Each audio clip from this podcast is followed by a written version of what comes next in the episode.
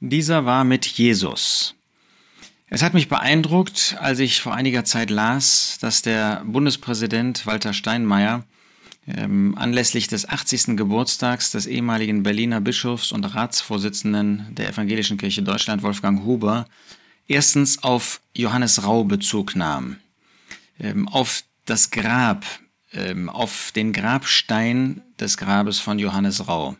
Johannes Rau war ja einer der Amtsvorgänger von äh, Walter Steinmeier. Darüber sage ich jetzt mal nichts als Christ, aber das ist doch beeindruckend.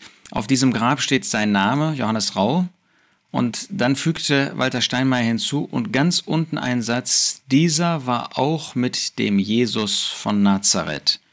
Oder wie die Elberfelder sagt, dieser war mit Jesus, dem Nazaräer. Das war das Kennzeichen, was Johannes Rau gerne auf seinem Grabstein haben wollte. Das war das, was er mit sich verbinden wollte. Da steht nicht ehemaliger Bundespräsident. Das wäre ja menschlich gesehen etwas ganz Besonderes.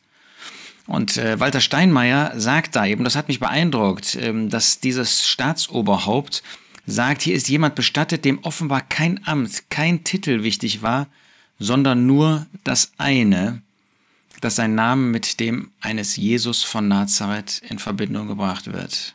Fragen wir uns, wie möchten wir bekannt sein?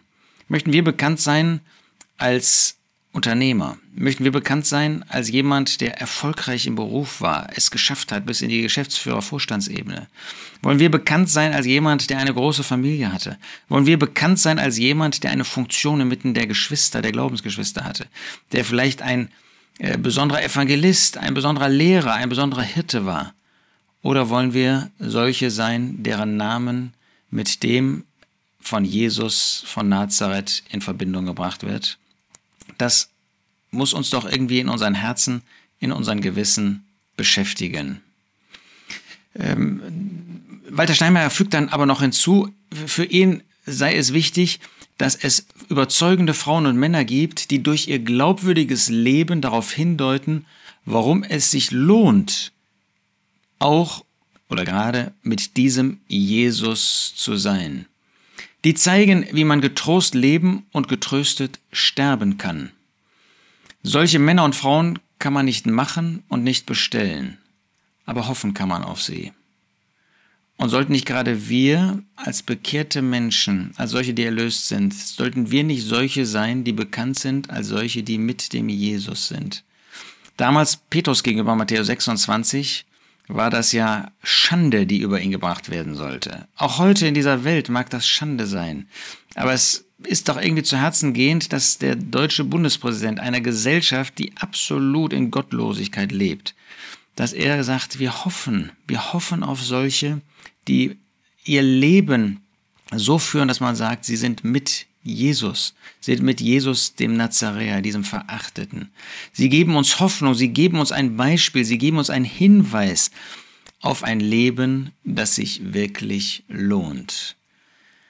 Ja, wir wollen diese Frage uns stellen. Sind wir von unseren Arbeitskollegen, von unseren Schulkameraden, von unseren Studienkollegen, von unseren Nachbarn, inmitten der Gläubigen, sind wir bekannt als solche, die mit dem Jesus sind, dem von Nazareth?